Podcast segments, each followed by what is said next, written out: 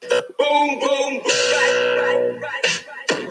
right, right. สวัสดีครับทุกคนครับอันนี้ไม่ใช่แอป TikTok นะแล้วก็อย่าเล่นกันเยอะนะครับเขามีเรียนออนไลน์เนี่ยไปฟังออนไลน์กันบ้างนะครับไปเข้าคลาสกันบ้างเนาะนะครับ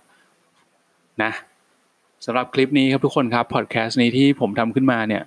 เป็นการจะมาอธิบาย new normal อ่ะนะครับเพราะว่าไอ้สถานการณ์โควิดเนี่ยมันทำให้มีหลายเรื่องเลยที่มันจะต้องปรับในการที่จะดำเนินการต่างๆในทั้งเรื่องเรียนมันก็ลามมาถึงเรื่องฝึกงานด้วยนะครับดังนั้นก็อย่างที่ได้แจ้งทุกคนไปใน Facebook นะว่าให้คนที่มีความประสงค์จะออกฝึกงานในเทอม หนึ่งทับหกสาม นะครับไม่ว่าจะเป็นภาคปกติหรือภาคพิเศษนะครับให้เข้ามาในกลุ่ม ไลน์ ที่จะเป็นกลุ่ม ไลน์ ที่ตั้งขึ้นเพื่อจะส่งข้อมูลติดตามข่าวเกี่ยวกับเรื่องของการฝึกงานในเทอม หนึ่งทับหกสาม นะดังนั้นในครั้งแรกนี้ครับทุกคนครับในในในการที่จะมาคุยกันครั้งเนี้ยผมจะมาอธิบายสิ่งที่เป็นวิธีการปฏิบัติซึ่งมันซึ่งมันมีการเปลี่ยนแปลงไปค่อนข้างเยอะจากที่เราเคยเรียนในวิชาเตรียมฝึกอ่ะรวมถึงจะมาพูดถึงการแก้ไขขั้นตอนต่างๆที่บางคนอาจจะเข้าใจผิดหรือบางคนอาจจะยังไม่รู้ว่าต้องทำยังไงให้มันชัดเจนมากขึ้นนะครับนะดังนั้นรายละเอียดที่เราจะมาคุยกันในวันนี้เนี่ยสำหรับคลิปนี้ก็คือเมื่อคุณฟังคลิปนี้แล้วคุณจะต้องเข้าใจว่าถ้าคุณจะออกฝึกงานในเทอม หนึ่งทับหกสาม มีอะไรบ้างที่คุณจะต้องดำเนินการตั้งแต่วันนี้เป็นต้นไปโอเคนะครับทุกคนครับดังนั้นรายละเอียดที่เราจะคุยกันเนี่ยผมจะพูดตามไฟล์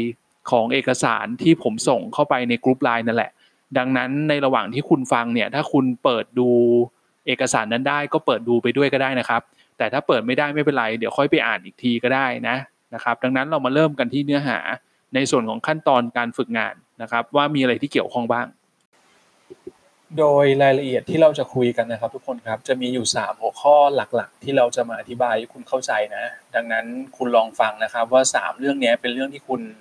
กำลังสงสัยอยู่ไหมหรือคุณมันครบถ้วนหรือเปล่านะแต่ผมผมร่างหัวข้อมาเนี่ยผมว่าน่าจะครอบคลุมทุกคนหมดแล้วเพราะในระหว่างก่อนที่จะก่อนที่จะมีการประกาศแนวทางอย่างเป็นทางการเนี่ยมีนักศึกษาบางคนติดต่อมามาหาผมอ่ะซึ่งผมก็เลยลองเปิดเปิดดูในสิ่งที่คุณคุณถามกันมาว่ามันมีอะไรตกหล่นไหมแล้วเอามาเพิ่มเติมในการอธิบายครั้งนี้นะครับโดยสามหัวข้อนี้ผมจะเริ่มจากการอธิบายคุณสมบัติของนักศึกษาที่สามารถออกฝึกงานในเทอม หนึ่งทับหกสาม ได้ว่า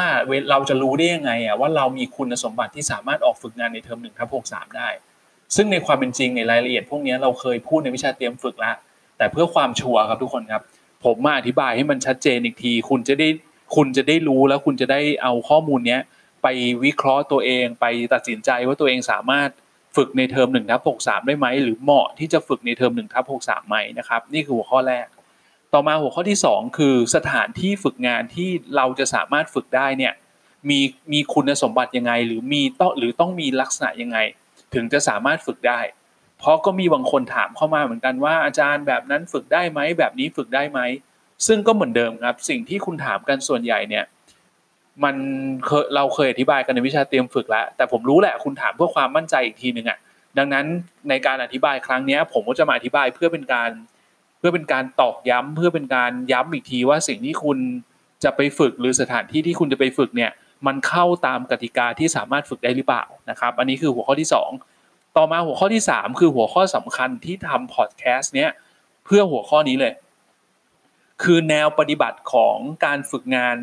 หรือการฝึกประสบการณ์วิชาชีพในเทอม หนึ่งทับหกสาม ครับว่ามันมีขั้นตอนอะไรที่เปลี่ยนไปบ้างหรือที่ผมบอกไปแล้วว่ามันคือ new normal อ่ะมันคือขั้นตอนใหม่เลยที่ไม่เคยพูดในวิชาเตรียมฝึกเลยแต่มีรายละเอียดตามเอกสารที่ส่งให้ในกลุ่ม ไลน์ ไปแล้วนะครับดังนั้นผมจะมาอธิบายให้มันละเอียดขึ้นเพื่อเวลาคุณไปอ่านเพื่อเวลาคุณไปทำจะได้เข้าใจว่าเราต้องทำยังไงมันถึงจะถูกต้องต้องเตรียมอะไรบ้างโอเคนะดังนั้นเรามาเริ่มกันที่หัวข้อแรกครับคือคุณสมบัติของนักศึกษาที่สามารถออกฝึกงานในเทอม หนึ่งทับหกสาม ได้มีสิ่งที่คุณจะต้องพิจารณาตัวเองอยู่สองเรื่องครับเรื่องที่หนึ่งคือจำนวนรายวิชาที่เหลืออยู่หรือพูดง่ายๆว่าวิชาที่คุณลงทะเบียนในเทอม หนึ่งทับหกสาม อ่ะ นะครับกติกาของมหาวิทยาลัยเราคือในการในเทอมไหนก็ตามแต่ที่นักศึกษาจะออกฝึกงานเทอมนั้นนักศึกษาไม่สามารถลงทะเบียนในภาคปกติได้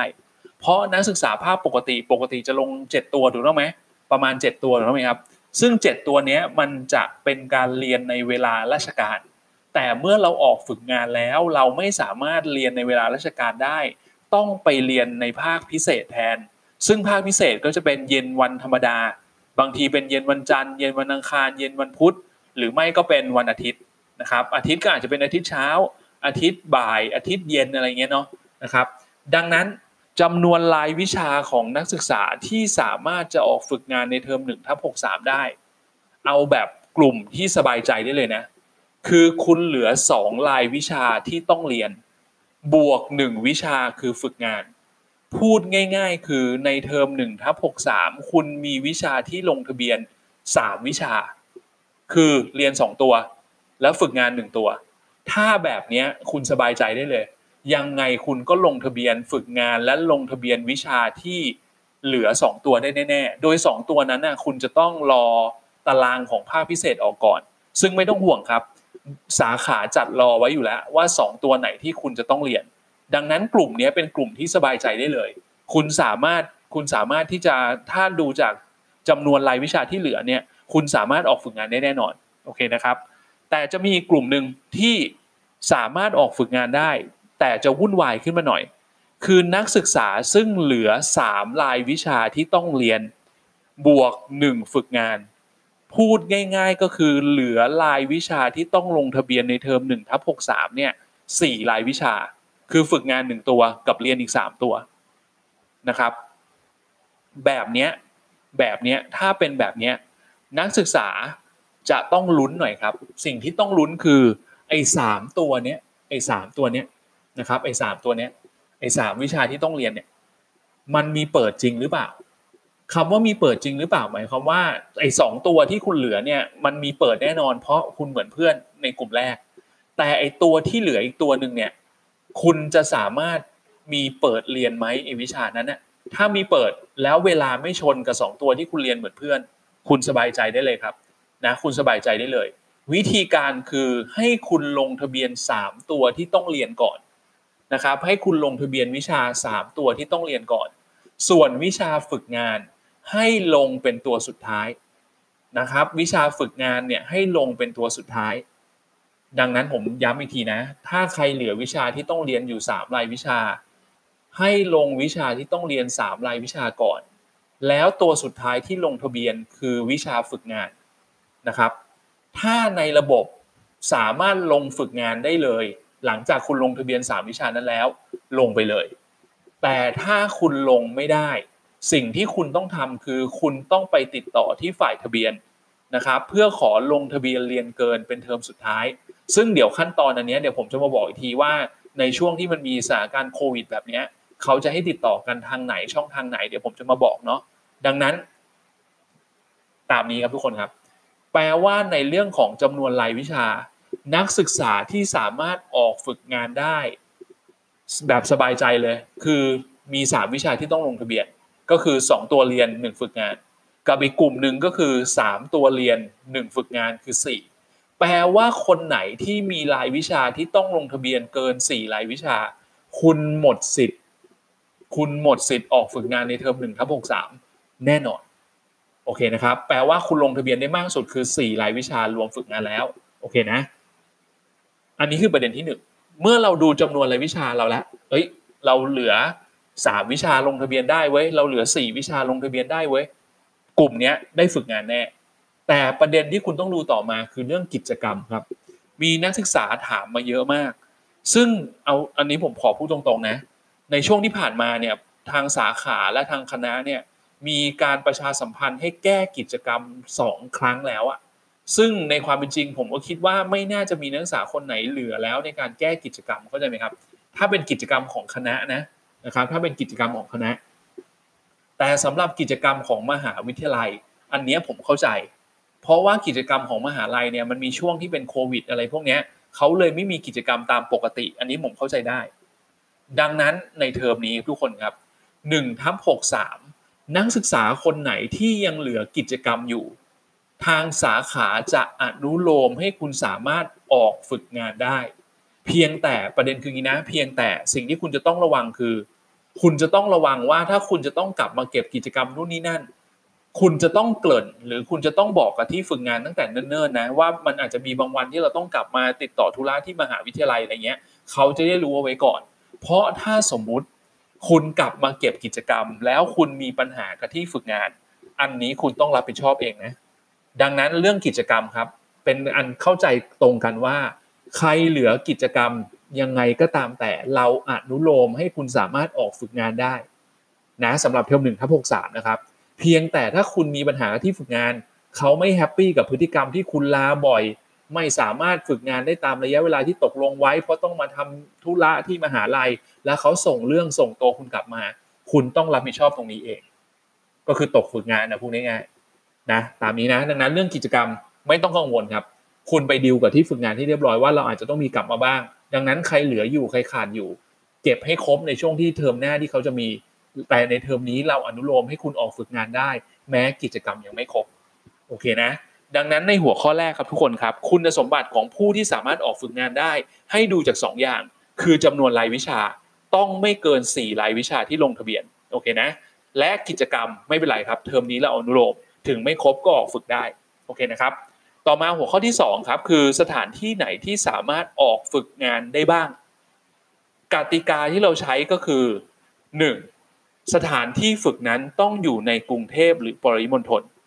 โอเคนะยิ่งในสถานการณ์แบบนี้ครับทุกคนครับมันควรจะอยู่ในมันควรจะอยู่ในพื้นที่เนี้ยนะครับมันควรจะอยู่ในพื้นที่เนี้ยเพราะเวลาคุณจะต้องมาติดต่ออาจารย์นิเทศหรือคุณจะต้องมาส่งงานอาจารย์นิเทศหรืออะไรก็ตามแต่เนี่ยหรือมันมีปัญหาอะไรบางอย่างที่สมมุตินะผมสมมุติว่าสมมุติสถานการณ์โควิดมันมันกลับมาอีกทีเนี่ยสมมุติมันต้องมีการยุติการฝึกงานสมมุติว่ามันต้องมีนู่นนี่นั่นการที่คุณฝึกงานในกรุงเทพหรือปริมณฑลเนี่ยมันสะดวกต่อการจัดการได้มากกว่านะครับดังนั้นกติกาแรกของสถานที่ที่ฝึกงานได้คือต้องเป็นสถานที่ฝึกงานซึ่งอยู่ในกรุงเทพหรือรอบๆกรุงเทพและปริมณฑลนะครับต่อมาที่สองนอกจากดูพื้นที่ที่บริษัทอยู่แล้ว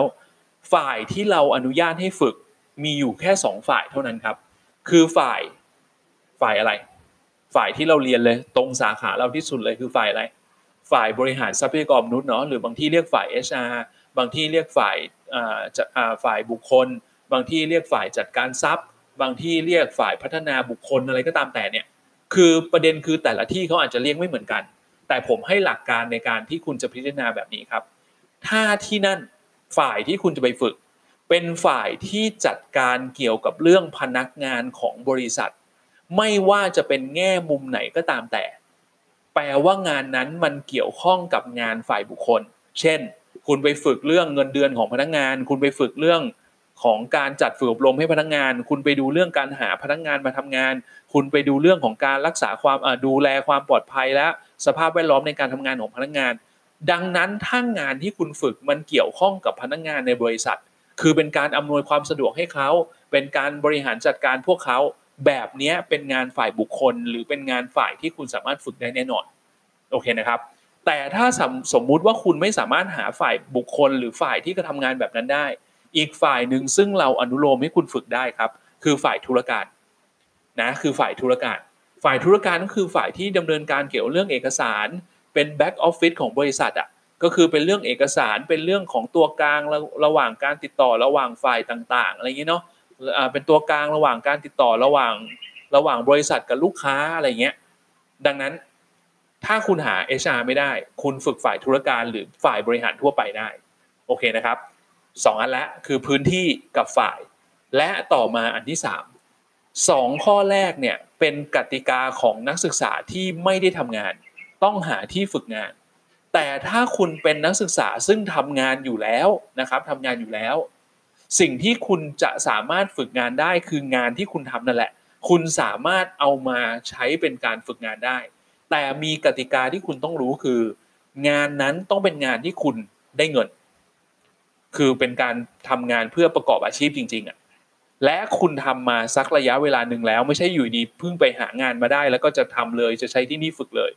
แล้วลักษณะของการทำงานที่นั่นต้องเป็นงานประจำ คำว่างานประจำคือไม่ใช่งานพาร์ทไทม์อ่ะไม่ใช่ว่าคุณจะเข้าไปเมื่อไหร่ก็ได้สัปดาห์นึงจะเข้าวันนึงก็ได้สัปดาห์นึงจะเข้าตอนไหนก็ได้ไม่ใช่ครับคุณต้องทำงานเหมือนพนักงานประจำอ่ะก็คือมีการทำงานอย่างน้อยสัปดาห์ละห้าวันอย่างน้อยสัปดาห์ละหกวันอย่างเงี้ยเหมือนพนักงานประจำทั่วไปนะครับดังนั้นถ้างานนั้นเป็นงานที่คุณทำอยู่แล้วคุณสามารถใช้งานนั้นเป็นที่ฝึกงานได้เลยแต่ผมบอกไว้อย่างหนึ่งถ้างานที่คุณทำเป็นบริษัทเล็กๆเกี่ยวข้องกับลูกค้าไม่กี่คนหรือว่าเป็นงานเป็นบริษัทที่ไม่มีฝ่ายเป็นบริษัทที่มีหัวหน้าอยู่คนเดียวเราเป็นลูกน้องเขาคนเดียวสิ่งที่คุณจะต้องระวังให้ดีคือคุณจะทำบัณฑิตนิพนธ์ได้ไหมบัณฑิตนิพนธ์คือการทำวิจัยที่เก็บข้อมูลในบริษัทอ่ะ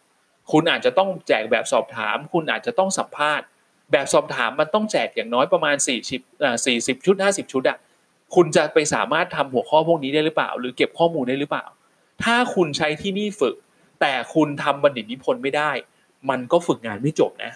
ดังนั้นข้อนี้รบกวนผมตั้งเป็นข้อสังเกตไว้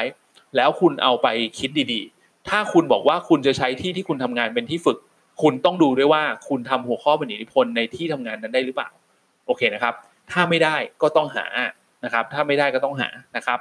ดังนั้นอ่ะจบหัวข้อที่สองแปลว่านะตอนนี้คุณรู้แล้วว่าสถานที่ไหนฝึกได้บ้างโอเคนะดังนั้นเราเข้าสู่หัวข้อสำคัญครับหัวข้อที่สามครับทุกคนครับคือขั้นตอนหรือแนวทางปฏิบัติในการฝึกงานเทอม หนึ่งทับหกสาม ที่มันเปลี่ยนไปชนิดที่แบบเปลี่ยนไป ร้อยเปอร์เซ็นต์ เลยทุกคนมันไม่เหมือนกับสิ่งที่เราเคยคุยกันในวิชาเตรียมฝึกเลยครับดังนั้นสิ่งที่ผมกำลังจะพูดต่อไปเนี้ยมันคือรายละเอียดในเอกสารที่มันขึ้นหัวเอกสารว่าแนวปฏิบัติการฝึกประสบการณ์วิชาชีพเทอม หนึ่งทับสองห้าหกสาม วงเล็บส่วนของนักศึกษาแปลว่าเอกสารฉบับนี้กำลังมาบอกเราว่านักศึกษาที่จะออกฝึกงานในเทอม หนึ่งทับหกสาม เนี่ยมีสิ่งที่ต้องปฏิบัติยังไงบ้างถ้าไม่ปฏิบัติแปลว่าออกฝึกงานในเทอม หนึ่งทับหกสาม ไม่ได้โอเคนะดังนั้นเริ่มแรกเลยครับทุกคนครับขั้นตอนที่หนึ่งนักศึกษาคนไหนที่จะออกฝึกงานในเทอม หนึ่งทับหกสาม คุณจะต้องเข้าไปกรอกรายละเอียดต่างๆที่เกี่ยวข้องกับการฝึกงานทั้งหมดเพื่อให้คณะเนี่ยเขาเอาเอกเอาข้อมูลที่คุณกรอกเนี่ยไปใช้ดำเนินการในส่วนที่เกี่ยวข้องต่อไปโดยระยะเวลาในการที่คุณจะต้องเข้าไปกรอกรายละเอียดพวกนี้คือตั้งแต่วันที่ยี่สิบสองมิถุนายนก็คือยี่สิบสองเดือนนี้จนถึงยี่สิบสี่กรกฎาคมโอเคนะแปลว่าตั้งแต่วันที่ยี่สิบสองมิถุนาจนถึงวันที่ยี่สิบสี่กรกฎาคมคุณจะต้องมีข้อมูลอะไรบางอย่างที่เกี่ยวข้องกับการฝึกงานที่เกี่ยวข้องกับสถานที่ฝึกงานที่เกี่ยวข้องกับตัวคุณเองไปกรอกในระบบที่สาอ่าไปกรอกในระบบที่คณะเขาจัดทำไว้ให้ซึ่งในเอกสารนั้นมีลิงก์เอาไว้อยู่แล้วครับคุณก็เอาลิงก์นั้นอ่ะไปพิมพ์ในคอมอ่ะไปพิมพ์ในมือถืออ่ะแล้วคุณก็เข้าไปกรอกนะครับคำถามคือทำไมอาจารย์ทำไมเขาต้องให้เขาอ่าทำไมเขาต้องให้เข้าไปกรอกในระบบทำไมไม่เขียนใบฝองอหนึ่งฝองอสี่อะไรเหมือนเดิมมาแบบที่อาจารย์เคยบอกในวิชาเตรียมฝึกก็อย่างที่บอกครับด้วยสถานการณ์โควิดอ่ะเขาในช่วงนี้เขาไม่ได้ให้นักศึกษาเข้าไปติดต่อในมหาลัยกันแบบเยอะๆดังนั้นเราอำนวยความสะดวกให้พวกคุณครับเราป้องกันพวกคุณแล้วเราก็ป้องกันสถานการณ์ไม่ให้มันไม่ให้มันมันไม่ให้มันไม่โอเคอ่ะดังนั้นเราเลยใช้ระบบออนไลน์แทนดังนั้นก็ให้คุณเข้าไปลิงก์เนี่ยอ่าไปเข้าไปตามลิงก์ที่เขาบอกไว้อ่ะแล้วก็ไปกรอกรายละเอียดในนั้นคำถามต่อมาคือแล้วมันมีรายละเอียดอะไรบ้างล่ะที่เราต้องกรอกมีอยู่สามรายละเอียดทุกคนครับข้อมูลส่วนบุคคลคือข้อมูลของตัวคุณน่ะข้อมูลของสถานประกอบการคือคือข้อมูลของที่ฝึกงานและข้อมูลสุดท้ายครับคือข้อมูลเกี่ยวกับการฝึกงานสามหัวข้อเนี้ยข้อมูลของคุณข้อมูลของที่ฝึกงานกับข้อมูลที่เกี่ยวข้องกับการฝึกงานมีสองหัวข้อที่คุณต้องหาเองคือข้อมูลส่วนบุคคลกับข้อมูลของที่ฝึกงานแต่ไอ้ข้อมูลที่เกี่ยวข้องกับการฝึกงานเนี่ยเดี๋ยวผมจะบอกในคลิปนี้แหละนะครับดังนั้นเรามาเริ่มที่อันแรกครับข้อมูลส่วนบุคคลก่อนข้อมูลส่วนบุคคลจะมีอยู่หกอย่างที่คุณต้องเตรียมไว้อันแรกง่ายสุดเลยชื่อนามสกุลนะครับชื่อนามสกุลรู้เนาะต้องรู้ชื่อนามสกุลตัวเองเนาะนะครับรหัสประจำตัวนักศึกษาอันนี้ก็ง่ายอันที่สามสาขาวิชาผมไม่มั่นใจว่าในระบบจะให้ติ๊กหรือจะให้กรอกนะแต่ถ้าสมมุติว่าคุณต้องกรอก สาขาวิชาของเราคือสาขาวิชาการบริหารทรัพยากรมนุษย์โอเคนะข้อมูลในที่สี่ครับซึ่งเป็นข้อมูลส่วนบุคคลของคุณคือเบอร์โทรศัพท์มือถือเบอร์โทรศัพท์มือถือนะแล้วรบกวนขอเป็นเบอร์มือถือที่ติดต่อคุณได้นะ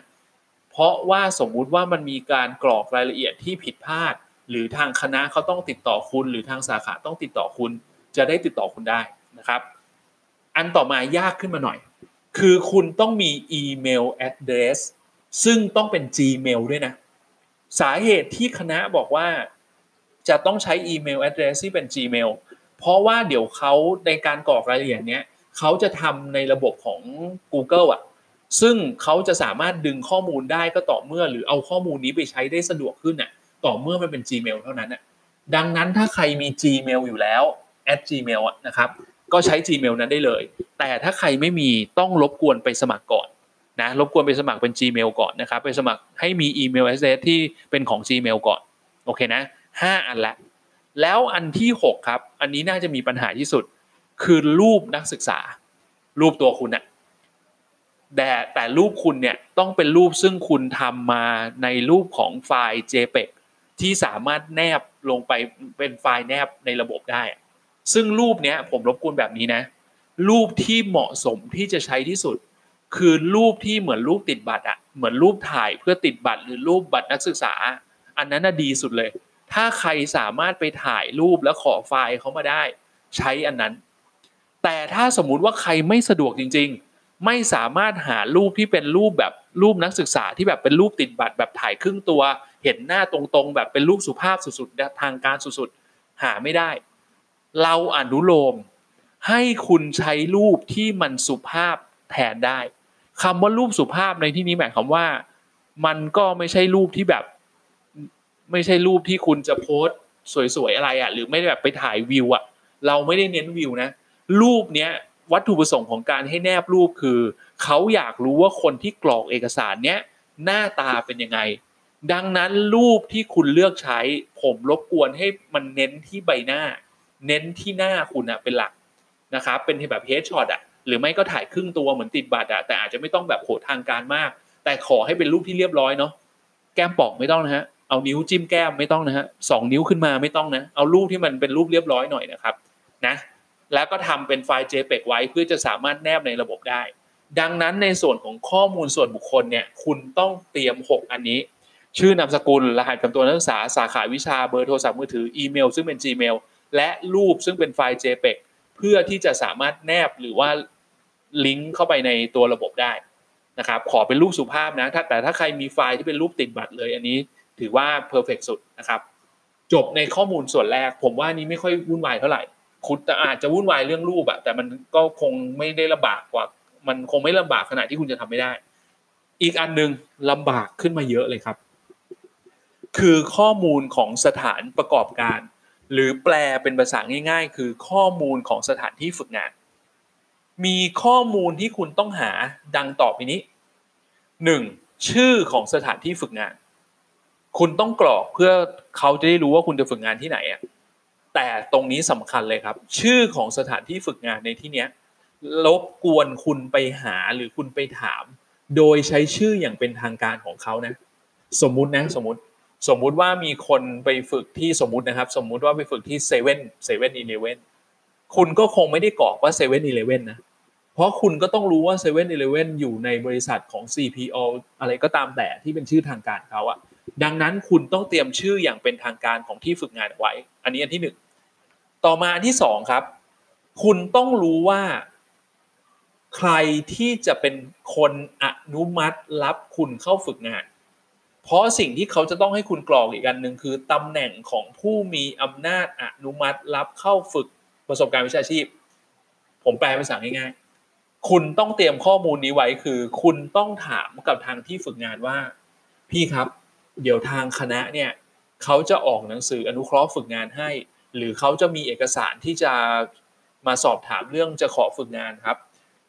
ในเอกสารฉบับนี้มันต้องเรียนถึงตำแหน่งของคนที่จะพิจารณารับผมเข้าฝึกงานเนี่ยรบกวนพี่ช่วยบอกตำแหน่งตรงนี้หน่อยได้ไหมผมจะได้เอาไปแจ้งกับทางคณะเขาได้นี่คือวิธีการที่คุณจะได้ตำแหน่งนี้มาครับ รบกวนอีกอย่างหนึ่งคือตำแหน่งนี้รบกวนเป็นภาษาไทยนะผมเชื่อว่าทุกบริษัทที่คุณไปฝึกเนี่ยมีตำแหน่งที่จะดูแลหรือรับนักศึกษาฝึกงานเนี่ยเป็นภาษาไทยแน่นอนนะนะครับซึ่งในเอกสารเขามีบอกตัวอย่างแล้วแต่ตัวอย่างก็อาจจะไม่อาจอาจจะไม่ใช่อย่างนั้นเนาะดังนั้นคุณลองไปดูดีๆนะครับดังนั้นคุณลองไปดูดีๆนะครับต่อมาเมื่อคุณได้ชื่อแล้วเมื่อคุณได้ตำแหน่งของคนที่จะอนุมัติรับคุณเข้าฝึกงานแล้วนะครับคุณต้องมีเบอร์โทรศัพท์ของที่ฝึกงานคุณต้องรู้ว่าเมื่อคุณไปฝึกงานแล้วใครจะเป็นผู้ประสานงานของที่ฝึกงานนั้นก็เอาชื่อเขามาไม่มีต้องมีตำแหน่งได้แล้วก็เบอร์โทรศัพท์ของผู้ประสานงานดังนั้นประเด็นสำคัญมันอยู่ตรงนี้ครับแต่ก่อนเนี่ยสาขาบริหารทรัพย์เราเนี่ยจะให้คุณมารับเอกสารจากสาขาเพื่อไปยื่นให้ที่ฝึกงานกรอกถูกต้องไหมแต่ครั้งนี้มันจะคุณมันจะยากสำหรับคุณมากขึ้นอ่ะเพราะเราไม่ได้ออกเอกสารอะไรให้คุณละคุณจะต้องไปคุณจะต้องไปพูดคุยหรือติดต่อที่ฝึกงานเองโดยสิ่งที่คุณจะต้องได้กลับมาคือชื่อของที่ฝึกงานอย่างเป็นทางการซึ่งอันนี้จริงๆคุณสามารถหาหาเองได้แหละอันที่สองคือคุณต้องสอบถามเขาว่าพี่ผมจะมาฝึกงานที่เนี่ยแล้วเดี๋ยวคณะเขาจะออกหนังสือขอฝึกงานมาให้ไม่ทราบว่าในหนังสือที่จะส่งให้ที่นี่เนี่ยต้องเรียนตำแหน่งอะไรหมายถึงตำแหน่งของเขาอะต้องเรียนตำแหน่งอะไรซึ่งตำแหน่งเนี้ยโดยส่วนใหญ่ก็คือคนที่ใหญ่ที่สุดในฝ่ายที่คุณฝึกหรือคนที่ใหญ่ที่สุดในบริษัทนั้นเนี่ยตัวอย่างเช่นใครไปฝึกโรงพยาบาลเนี่ยคนที่มักจะต้องเรียนหนังสืออันนี้ไปก็คือผู้อำนวยการโรงพยาบาลอะไรเงี้ยดังนั้นคุณไปถามเขาดีๆนะครับคุณไปถามเขาดีๆต่อมาเมื่อคุณรู้ตำแหน่งแล้วก็เบอร์โทรศัพท์เบอร์โทรศัพท์คุณอาจจะไม่ต้องถามเขาได้คุณไปเซิร์ชจากในอินเทอร์เน็ตก็ได้ว่าชื่อบริษัทนี้มีเบอร์โทรศัพท์อะไรนะครับแต่ชื่อผู้ประสานงานเนี่ยคุณอาจจะต้องถามเขาหน่อยว่าพี่ครับเวลาผมมาฝึกงานเนี่ยในฝ่ายนี้คือทางทางมหาลัยเนี่ยเขาต้องการทราบของชื่อที่จะเป็นเวลามีอะไรจะติดต่อเรื่องฝึกงานได้อะดังนั้นอาจจะต้องขอชื่อกับนามสกุลแล้วก็เบอร์โทรศัพท์ของที่ฝึกงานนั้นมาหนึ่งคนนะครับดังนั้นคุณก็ต้องใช้วิธีการในการสอบถามว่าเขาอะนะครับนะดังนั้นนี่คือข้อมูลของสถานที่ฝึกงานครับสิ่งที่คุณต้องหาได้คือชื่อของที่ฝึกงานอย่างเป็นทางการตำแหน่งของคนที่จะอนุมัติรับคุณเข้าฝึกงานนะครับแล้วก็เบอร์โทรศัพท์ชื่อผู้ประสานงานแล้วก็เบอร์โทรศัพท์ของผู้ประสานงานโอเคนะถามว่าข้อมูลพวกนี้คณะจะไปทำอะไรเดี๋ยวเขาจะเอาไปออกหนังสือฝึกงานให้เดี๋ยวเขาจะไปออกหนังสือส่งตัวให้ดังนั้นเขาต้องมีข้อมูลพวกนี้ไม่งั้นถ้าไม่มีเขาออกให้ไม่ได้นะครับต่อมาข้อมูลเกี่ยวกับการฝึกประสบการณ์วิชาชีพซึ่งตรงนี้คือเราจะฝึกกันตั้งแต่เมื่อไหร่จนถึงเมื่อไหร่แล้วลักษณะงานเป็นยังไงแผนกที่ฝึกเป็นยังไงดังนั้นตรงนี้ครับมีสิ่งที่ผมบอกคุณได้เลยครับในเทอม หนึ่งทับหกสาม เราจะฝึกงานกันตั้งแต่วันที่สิบเจ็ดสิงหาจนถึงวันที่สี่ธันวาถามว่าทำไมสิบเจ็ดสิงหาคือวันเปิดเทอมของ หนึ่งทับหกสาม ครับสี่ธันวาคือวันสุดท้ายของการเรียนการสอนในเทอม หนึ่งทับหกสาม ครับดังนั้นระยะเวลาตามนี้เลยสถานที่ฝึกงานที่ไหนถามคุณว่าฝึกงานตั้งแต่เมื่อไหร่ถึงเมื่อไหร่คุณบอกอันนี้ได้เลยครับเป็นทางการแล้วครับสิบเจ็ดสิงหาถึงสี่ธันวาส่วนลักษณะงานที่ฝึกคุณก็ถามเขาเลยว่าพี่แล้วมาฝึกที่นี่งานที่ฝึกมันจะเป็นลักษณะประมาณไหนเอาสั้นๆก็พอนะคุณกรอกสั้นๆก็พอเช่นงานเอกสารของฝ่ายนั้นฝ่ายนี้อะไรเงี้ยหรือว่างานติดต่อหรือว่างานฝึกอบรมของบริษัทอะไรก็ว่าไปนะครับแล้วอันนี้สำคัญคือแผนกหรือฝ่ายที่ฝึกถามอีกทีเพื่อย้ำว่าคุณเข้าใจหรือเปล่าแผนกหรือฝ่ายที่ฝึกที่เราจะกรอกได้หรือเราจะออกฝึกได้มีอยู่สองแบบเนาะคือฝ่ายบริหารทรัพย์ฝ่าย เอช อาร์ หรือเขาจะเรียกอะไรก็ตามแต่แต่ต้องเป็นงานที่เกี่ยวข้องกับพนักงานแล้วอีกอันหนึ่งที่เราอนุโลมให้ก็คือฝ่ายบริหารทั่วไปหรือฝ่ายธุรการดังนั้นคุณต้องถามชื่อฝ่ายชื่อแผนกมาหน่อยว่าเราจะต้องฝึกในแผนกไหนฝ่ายไหนโอเคนะครับสำหรับคนที่ทำงานแล้วคุณกรอกตามจริงได้เลยคุณทำงานแบบไหนคุณอยู่ฝ่ายไหนหัวหน้าคุณชื่ออะไรชื่อที่ทำงานคุณอะไรในฝ่ายคุณมีใครที่เป็นคนดูแลคุณเรื่องทำงานบ้างคุณใส่มาได้เลยเขียนได้ตามจริงเลยนะครับดังนั้นคุณจะเข้าไปกรอกรายละเอียดในช่วงเวลายี่สิบสองมิถุนาถึงยี่สิบสี่กรกฎาคมได้คุณต้องมีข้อมูลสามอย่างเนี้ยสามหัวข้อเนี้ยเตรียมไว้ละดังนั้นสิ่งที่ผมอยากจะบอกพวกคุณคือแปลว่านับตั้งแต่วันนี้เป็นต้นไปครับคุณต้องรีบหาที่ฝึกงานให้ทันและให้ได้แล้วล่ะเพราะคุณมีเวลากรอกจนถึงยี่สิบสี่กรกฎาคมดังนั้นถ้าสมมุติว่าใครกรอกภายในยี่สิบสี่กรกฎาคมไม่ทัน แปลว่าคุณมีโอกาสที่จะไม่ได้ออกฝึกงานนะโอเคนะดังนั้นในช่วงตั้งแต่วันนี้เป็นต้นไปเลยครับหาที่ฝึกงานรอไว้ก่อนเลยแล้วเมื่อถึงวันที่ยี่สิบสองมิถุนาใครได้ที่ฝึกงานแล้วคุณสามารถเข้าไปกรอกรายละเอียดในนั้นได้นะครับคุณเขาสามารถเข้าไปกรอกรายละเอียดในนั้นได้แล้วไม่ต้องห่วงนะเดี๋ยวทางคณะเขาจะส่งมาให้ผมอีกทีซึ่งเดี๋ยวผมจะตรวจสอบว่ามันถูกต้องไหมถ้าใครผิดหรือใครไม่ถูกต้องเดี๋ยวผมจะส่งเข้าไปในกลุ่มที่เนี่ยในกลุ่มไลน์ที่เราอยู่อ่ะแล้วจะให้คุณติดต่อผมกลับมาว่าเราจะแก้ไขยังไงนะครับดังนั้นรีบหานะนะครับรีบหานะครับรีบหาข้อมูลพวกนี้นะครับต่อมาจบขั้นตอนที่หนึ่งเข้าสู่ขั้นตอนที่สองถ้าใครทำขั้นตอนที่หนึ่งจบเรียบร้อยกรอกข้อมูลเรียบร้อยสาขาตรวจเรียบร้อยคณะตรวจเรียบร้อยว่าคุณสามารถใช้ที่นั่นฝึกได้ผ่านขั้นตอนที่หนึ่งละสบายใจเลยครับสิ่งที่คุณจะต้องทำต่อไปคือเมื่อคุณสามารถใช้ที่นั่นฝึกได้คณะจะออกหนังสือขออนุเคราะห์ฝึกประสบการณ์วิชาชีพหรือแปลเป็นภาษาบ้านๆคือหนังสือขอฝึกงานนะโดยคุณสามารถโดยคุณสามารถไปดาวน์โหลดจากระบบพวกนี้จากระบบจากไอ้ลิงก์ที่คุณเข้านี่แหละโดยเมื่อคุณกรอกไปแล้วสาขาตรวจเสร็จแล้วภายในระยะเวลาเจ็ดวันทำการครับหมายถึงว่าเจ็ดวันที่มันมีวันวันทำการคือวันจันทร์ถึงวันศุกร์นะครับคุณสามารถเข้าไปดาวน์โหลดโดยที่ไม่ต้องวิ่งเข้ามาที่คณะคุณดาวน์โหลดจากในระบบได้เลยแล้วเมื่อคุณดาวน์โหลดแล้วคุณก็เอา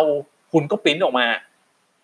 แล้วก็เอาหนังสืออันเนี้ยหนังสืออนุเคราะห์ฝึกงานเนี่ยไปให้กับที่ฝึกงานของคุณเพื่อเป็นการยืนยันว่าพี่หนูคือคนที่มาขอพี่ฝึกงานน่ะตอนเนี้ยที่ไปขอข้อมูลพี่อ่ะตอนนี้คณะเขาได้รับข้อมูลแล้วแล้วเขาจะมาขออย่างเป็นทางการแล้วว่าหนูขอฝึกที่นี่ซึ่งในวันที่คุณปริ้นไอ้ใบขออนุเคราะห์ฝึกงานเนี่ยมันจะมีแบบตอบรับของสถานที่ฝึกงานด้วยดังนั้นคุณก็ปริ้นออกไปให้ครบอ่ะนะครับโดยช่วงเวลาในการดาวน์โหลดหนังสือขออนุเคราะห์ฝึกงานเนี่ยมันจะตั้งแต่วันที่ยี่สิบเก้ามิถุนาจนถึงสามสิบเอ็ดกรกฎาคมดังนั้นแปลว่าหลังจากสามสิบเอ็ดกรกฎาคมคณะไม่ออกหนังสืออนุเคราะห์ฝึกงานให้แล้วนะครับดังนั้นแปลว่าตรงนี้คือคือจุดตัดแรกเลยที่คนที่จะตกรถในการฝึกงานเทอมหนึ่งทับหกสามมีโอกาสจะไม่ได้ออกฝึกงานเพราะตรงเนี้ยเพราะคณะเขาจะออกหนังสืออนุเคราะห์ฝึกงานเนี่ยสิ้นสุดจนถึงวันที่สามสิบเอ็ดกรกฎาคมแปลว่าใครหาที่ฝึกงานไม่ทันสามสิบเอ็ดกรกฎาคมใครกรอกรายละเอียดไม่ทันสามสิบเอ็ดกรกฎาคมหรือใครกรอกรายละเอียดช้าไปกว่านี้แล้วมันออกหนังสืออนุเคราะห์ฝึกงานไม่ทันสามสิบเอ็ดกรกฎาคมเนี่ยแปลว่าคุณมีโอกาสไม่ได้ออกฝึกงานแล้วดังนั้นนะครับดังนั้นนะตอนนี้คุณพยายามหาที่ฝึกงานก่อนเนาะแล้วก็รอกรอกรับกรอกรายละเอียดในระบบเนี่ยตั้งแต่วันที่ยี่สิบสองจนถึงยี่สิบสี่ใครกรอกเรียบร้อยแล้วผ่านขั้นตอนที่หนึ่งแล้วคุณจะได้หนังสืออนุเคราะห์ฝึกงานผ่านทางระบบคุณสามารถดาวน์โหลดได้ตั้งแต่วันที่ยี่สิบเก้ามิถุนายนจนถึงสามสิบเอ็ดกรกฎาคมโอเคนะตามนี้นะครับเมื่อคุณไปดาวน์โหลดหนังสืออนุเคราะห์ฝึกงานแล้วให้คุณปริ้นออกมาแล้วเอาหนังสืออนุเคราะห์ฝึกงานพร้อมใบตอบรับที่จะให้สถานที่ฝึกงานเขาเซ็นว่าเขาได้รับหนังสือฉบับนี้แล้วอ่ะเขารับคุณฝึกงานจริงๆอ่ะเอากลับมาด้วยนะครับเอากลับมาด้วยนะดังนั้นนี่คือขั้นตอนที่สองครับคือไปคือดาวน์โหลดหนังสืออนุเคราะห์ฝึกงานแล้วเอาไปส่งให้กับสถานประกอบการนะแล้วเอาไปส่งให้สถานประกอบการในขั้นตอนที่สามครับในข้อที่สามครับเมื่อคุณเอาหนังสืออนุเคราะห์ฝึกงานเนี่ยไปส่งให้สถานประกอบการแล้วคุณจะต้องรับใบตอบรับกลับมาเพื่อจะถ่ายรูปเพื่อจะสแกนด้วยวิธีการไหนก็ตามแต่ครับเพื่อให้มีไฟล์เนี่ยและไปอัปโหลดในระบบตามลิงก์ที่เขาใส่ไว้ให้ก็คือนั่นก็คือลิงก์เดิมนั่นแหละนะครับมันก็คือลิงก์เดิมนั่นแหละโดยระยะเวลาในการอัปโหลดหนังสือตอบรับของสถานที่ฝึกงานเขากำหนดไว้เลยนะครับว่าคุณต้องอัปโหลดให้เรียบร้อยภายในวันที่สิบตั้งแต่วันที่สิบสามกรกฎาคมจนถึงวันที่เจ็ดสิงหาดังนั้นตรงเนี้ยตกรถรอบสองถ้าใครไม่อัปโหลดใบตอบรับการฝึกงานภายในวันที่เจ็ดสิงหาแปลว่าที่ฝึกงานนั้นเขาไม่รับคุณนะคณะและสาขาไม่มีหลักฐานว่าตกลงคุณฝึกงานที่นั่นจริงหรือเปล่าดังนั้นคุณมีโอกาสจะไม่ได้ฝึกงานในเทอมหนึ่งทับหกสามนะครับดังนั้นนี่คือจุดตัดจุดที่สองนะดังนั้นผมทวนให้ฟังอีกทีนะขั้นตอนที่หนึ่งคุณกรอกรายละเอียดในระบบเมื่อคุณกรอกข้อมูลครบถ้วนปุ๊บคณะจะเอาข้อมูลนั้นไปออกหนังสืออนุเคราะห์ฝึกงานให้ คุณไปดาวน์โหลดหนังสืออนุเคราะห์ฝึกงานจากในระบบดาวน์โหลดออกมาแล้วปริ้นออกมาเอาหนังสืออนุเคราะห์ฝึกงานกับใบตอบรับไปยื่นให้ที่ฝึกงานแล้วบอกเขาว่าเนี่ยหนังสือเราเอามายื่นให้แล้วจะต้องมีการกรอกเพื่อยืนยันว่าทางที่ฝึกงานได้หนังสือแล้วและรับคุณหรือเปล่าเมื่อคุณได้รับหนังสือตอบรับกลับมาปุ๊บคุณจะต้องทำการอัปโหลดเข้าสู่ระบบเพื่อเป็นการยืนยันว่าคุณเอาหนังสืออนุเคราะห์ฝึกงานไปยื่นให้ที่ฝึกงานแล้วและที่ฝึกงานเซ็นมาแล้วว่าเขารับคุณฝึกงานจริงๆโดยคุณต้องทำในระหว่างวันที่สิบสามกรกฎาคมจนถึงวันที่เจ็ดสิงหาคมโอเคนะนี่คือขั้นตอนตามปกติครับแต่ถ้าสมมุตินะครับแต่ถ้าสมมุติสมมุติว่านักศึกษาไปติดต่อที่ฝึกงานสมมุติเดินเข้าไปเดินเข้าไปหาเขาหรือโทรไปอ่ะแล้วเขาบอกว่าเออรับเลยถ้าที่ฝึกงานไหนรับคุณเลยแปลว่าเขาไม่ต้องการหนังสืออนุเคราะห์ฝึกงานลองถามเขาหน่อยนะว่าอยากได้หนังสืออนุเคราะห์ฝึกงานไหมแบบอย่างเป็นทางการอ่ะบางที่เขาก็ไม่ต้องการถ้าไม่ต้องการคุณก็ไม่ต้องอัปโหลดคุณก็สบายใจได้เลยว่าก็มันมันมันไม่มีก็เขาไม่ต้องการนะครับนะตามนี้นะก็ดังนั้นถ้าสมมุติว่านักศึกษาที่ไม่ประสงค์ขอหนังสืออนุเคราะห์ฝึกงานอย่างเช่นทำงานอยู่แล้วหรือที่ฝึกงานเขาไม่ต้องการก็ไม่ต้องทำขั้นตอนที่สามครับทุกคนครับก็คือไม่ต้องทำขั้นตอนในข้อที่สามอ่ะก็ไม่ต้องไปส่งอะไรให้เขานะครับแต่ผมเชื่อว่าในระบบเขาคงมีการติ๊กให้เห็นอยู่ว่าคุณต้องการหรือไม่ต้องการอ่ะนะครับเดี๋ยวยังไงค่อยไปดูในระบบอีกทีต่อมาเมื่อเรามาถึงเมื่อเราทำมาถึงขั้นตอนนี้แล้วแปลว่าคุณได้ที่ฝึกงานแล้วนะแปลว่าคุณได้ที่ฝึกงานแล้วนะเพราะคุณเอาหนังสือหรือข้อฝึกงานไปส่งแล้วหรือที่ฝึกงานรับคุณแล้วต่อมาในข้อที่สี่ครับทุกคนครับสิ่งที่คุณจะต้องเมื่อคุณได้ที่ฝึกงานแล้วคุณก็คือรอรอออกฝึกงานอะเราฝึกงานเราออกฝึกงานตั้งแต่เมื่อไหร่ครับเราออกฝึกงานกันเมื่อไหร่สิบเจ็ดสิงหาคมจนถึงสี่ธันวาคมเนาะดังนั้นในวันที่สิบเจ็ดสิงหาคมครับในวันที่คุณจะออกไปฝึกงานวันแรกคุณจะต้องดาวน์โหลดเอกสารที่มีชื่อว่าเป็นเอกสารฉบับที่สองนะคือหนังสือส่งตัวคือแปลว่ามันคือหนังสือที่บอกว่าเฮ้ยเนี่ยหนูคือคนที่เคยมาขอคุณฝึกงานอ่ะแล้วคุณรับฝึกงานแล้ววันนี้มาฝึกงานจริงแล้วเลยมีหนังสือจากทางคณะส่งตัวมาว่าจะมาฝึกงานดังนั้นนี่คือเอกสารฉบับที่สองที่คุณจะต้องดาวน์โหลดในระบบครับซึ่งเขาจะสามารถให้คุณดาวน์โหลดได้ตั้งแต่วันที่สามสิงหาคมจนถึงสิบหกสิงหาคมใครได้ช้าได้เร็วก็อยู่กับการที่คุณอัปโหลดใบตอบรับช้าเร็วอ่ะนะตามนี้นะนะครับตามนี้ต่อมาครับทุกคนครับเมื่อคุณอัปโหลดไม่โทษทีเมื่อคุณดาวน์โหลดหนังสือส่งตัวแล้วแปลว่าคุณออกฝึกงานแปลว่าคุณเริ่มออกฝึกงานแล้วในระหว่างที่คุณฝึกงานครับมันจะต้องมีการบันทึกรายละเอียดที่เกี่ยวข้องกับการฝึกงานเป็นรายสัปดาห์ดังนั้นแน่นอนครับทุกคนครับในระบบที่คุณเข้าเนี่ยนักศึกษาสามารถเข้าระบบนั้นนะเพื่อไปบันทึกรายละเอียดของการฝึกงานเป็นรายสัปดาห์ได้โดยคุณจะบันทึกลงในระบบเลยก็ได้หรือคุณจะปริ้นเป็นเอกสารออกมาแล้วคุณจะเขียนด้วยมือก็ได้เอาที่คุณสะดวกเขามีลิงก์ให้แล้วคุณลองเข้าไปดูมาเดี๋ยวเดี๋ยวพอถึงเวลานั้นเนี่ยเดี๋ยวคุณลองเข้าไปดูนะครับและเมื่อมันครบกำหนดระยะเวลาการฝึกคือคุณฝึกตั้งแต่สิบเจ็ดสิงหาคมจนถึงสี่ธันวาคมเมื่อฝึกครบแล้วใครที่กรอกในระบบให้คุณเข้าระบบเหมือนเดิมแล้วปริ้นสิ่งที่คุณเคยพิมพ์ลงไปในนั้นน่ะว่าคุณฝึกงานคุณทำอะไรบ้างงานสัปดาห์นั้นคุณทำอะไรบ้างผลสำเร็จมันเป็นยังไงมีแนวทางแก้ไขปัญหาในสัปดาห์ต่อไปยังไงอะไรพวกนี้นะครับให้คุณปริ้นออกมาเพื่อรวบรวมส่งให้อาจารย์นิเทศแต่การส่งให้อาจารย์นิเทศเนี่ยเดี๋ยวค่อยมาตกลงกติกากันว่าจะส่งเมื่อไหร่ส่งพร้อมบัณฑิตนิพนธ์เลยไหมหรือว่าส่งตอนไหนเดี๋ยวผมจะมาแจ้งให้ทราบอีกทีนะครับแต่มันมีอีกอันนึงสำคัญเหมือนกันนอกจากคุณจะต้องบันทึกรายละเอียดการฝึกงานเป็นรายสัปดาห์แล้วการฝึกงานมีค่าสามสิบคะแนนครับทุกคนครับบัณฑิตนิพนธ์มีค่าเจ็ดสิบคะแนนดังนั้นสามสิบคะแนนนี้จะมาจากไหนมาจากข้อเจ็ดครับทุกคนครับเมื่อคุณใกล้ๆจะฝึกงานเสร็จคุณก็ต้องเข้าระบบเหมือนเดิมเลยไอ้ลิงก์เดิมนั่นแหละแล้วคุณไปปริ้นแบบประเมินความพึงพอใจของนายจ้างหรือแบบประเมินความพึงพอใจของที่ฝึกงานน่ะแล้วเอาไปให้หัวหน้าคุณเอาไปให้คนที่ดูแลคุณตอนฝึกงานประเมินความประพฤติและประเมินผลการฝึกงานให้กับคุณเมื่อประเมินเสร็จหาซองใส่ซะหน่อยนะครับปิดผนึกเอาเอาเอาเอกสารเนี่ยเอาเอกสารที่ยังไม่ทำเนี่ย ให้กับทางที่ฝึกงานแล้วหาซองใส่ไว้ซะหน่อยเขาประเมินเสร็จเขาได้ปิดมาจะได้ไม่เคอะเขินกันเดี๋ยวเขาประเมินดีมากแล้วเดี๋ยวมองหน้ากันไม่ติดนะดังนั้นก็ให้ใส่ซองมานะครับก็ใส่ซองมาแล้วก็คุณนี่แหละก็เอาซองไอเอาเอกสารที่ใส่ซองเรียบร้อยอันเนี้ยมาส่งให้อาจารย์นิเทศดังนั้นแปลว่าเมื่อคุณฝึกงานเสร็จจะมีเอกสารอยู่สองฉบับ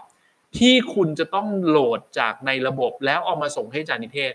อันที่หนึ่งคือสรุปรายละเอียดของการฝึกงานเป็นรายสัปดาห์มีกี่สัปดาห์ก็ต้องครบทุกสัปดาห์แล้วคุณเอามาส่งอาจารย์นิเทศเป็นเอกสารเนาะนะครับซึ่งผมก็ไม่มั่นใจว่าคณะเราถ้าสมมุติสถานการณ์โควิดมันยังไม่ดีขึ้นน่ะเราอาจจะอนุโลมให้คุณส่งเป็นไฟล์ให้อาจารย์นิเทศได้ซึ่งเดี๋ยวผมจะบอกตรงนี้อีกทีนะเดี๋ยวผมจะบอกอีกทีแล้วก็แบบประเมินสามสิบคะแนนเนี่ยซึ่งคุณก็ต้องดาวน์โหลดจากในระบบแล้วเอาไปให้ที่ฝึกงานเขาประเมินคุณประเมินเสร็จใส่ซองหรือยังไงก็ตามแต่ถ้าสมมุติว่าส่งเป็นเอกสารจริงได้ก็จะให้เข้ามาส่งแต่ถ้าส่งเป็นเอกสารจริงไม่ได้ก็จะให้ส่งเป็นไฟล์เดี๋ยวค่อยว่ากันนะครับตรงนี้เดี๋ยวค่อยว่ากัน